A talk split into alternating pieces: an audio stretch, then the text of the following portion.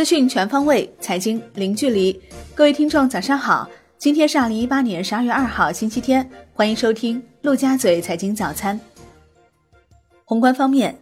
习近平出席中俄印领导人非正式会晤，三国领导人一致同意进一步加强中俄印合作机制。海关总署表示，今年以来，外贸进出口实现快速增长。截止十一月中旬，我国外贸进出口总值超过去年全年，同比增长近百分之十五。据中国铁路总公司消息，北京至雄安新区城际铁路雄安站开工建设，站场总规模为十一台十九线，建设工期二十四个月，预计二零二零年底投入使用。海通证券首席经济学家姜超表示。二零一九年 PPI 或重新跌入负值区间，而 CPI 或降至百分之二以下，包括 CPI 与 PPI 的综合物价指数或降至零左右，通缩风险或将重新出现。国内股市方面，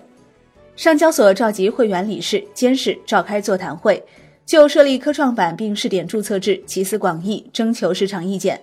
之前，上交所已完成设立科创板并试点注册制的方案草案。将尽快综合此次座谈会及市场各方的意见建议，对草案进行修订完善。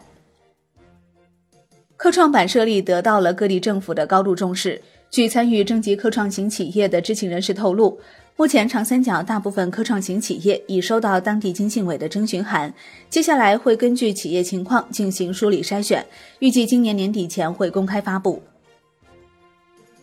上交所副总经理刘少彤表示。目前，上交所正在证监会的指导下，依据相应的法律法规，研究起草科创板注册制相关方案、业务规则和配套的制度，开发相应的技术细则，抓紧推进各项工作，争取能够积极稳妥落实落地。上海上市公司纾困基金正式起航，以上海市属国资运营平台国盛集团为主，联合相关市属国企发起设立的上市公司纾困基金，正式在中国证券基金业协会完成私募股权投资基金产品备案，开始投入运作。中金所总经理荣志平表示。尽快开放衍生品市场是优化股票市场软环境的必要措施。资金大进大出使市场更不稳定，而衍生品市场则可以平抑这种波动。交易机制方面，中金所将尽快推出大宗交易期转现。万科已开启过冬模式，业务更加聚焦收敛，并定下了六千三百亿的回款目标，压力比往年来的更大。与此同时，资金充裕、杠杆极低的万科也加快了收并购步伐，趁机收购了同行如恒大、华夏幸福、海航旗下多个项目公司股权。金融方面，证监会副主席方星海表示，做好股指期货恢复常态化交易的各项准备，推进符合条件的商业银行和保险公司参与国债期货交易。该项工作已持续一段时间了，最近很有进展。推进期货法立法工作，推动期货公司境内外上市。深圳市副市长艾学峰表示，金融业是深圳重要支柱产业，积极支持上市公司降低股票质押流动性风险，努力营造良好的融资环境。上交所副总经理刘少彤表示，希望扩大 ETF 期权品种，推出沪深三百 ETF 期权和中证五百 ETF 期权。同时，完善组合策略保证金行权指令的合并申报、做市商双边报价等与国际惯例相符合的机制。深交所副总经理王红表示，深交所会推出深圳创新引擎 ETF 产品和浙江新动能的 ETF 产品，下一步将与商品期货交易所合作推出商品期货 ETF 产品。有自媒体爆料称，PP Money 人去楼空，八大部门均已解散。对此，PP Money 回应称，相关传言并不属实。当前公司生产经营秩序一切正常，并强调欢迎关注普惠金融事业发展的媒体朋友以及广大投资人到访调研。产业方面，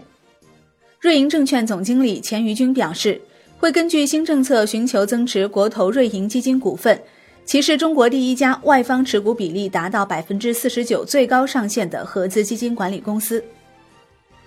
摩拜回应股权变更，胡伟伟退出表示，摩拜单车法律实体的股东变更系与并购相关的常规法律结构安排，公司法定代表人仍然是摩拜单车的创始人兼 CEO 胡伟伟。商品方面，上期所理事长姜岩表示，目前已经具备了推出航运指数期货的条件。上期所和上海航交所正在合作开发航运指数期货。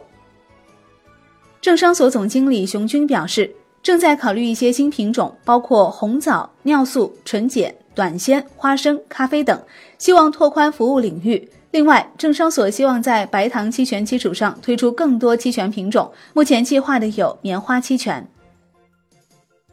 大商所总经理王凤海表示，生猪期货正处于征求部委意见阶段，争取早日推出。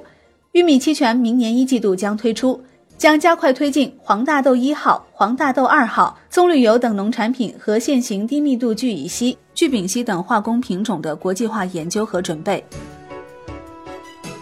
好的，以上就是今天陆家嘴财经早餐的全部内容，感谢您的收听，我是林欢，我们下期再见喽。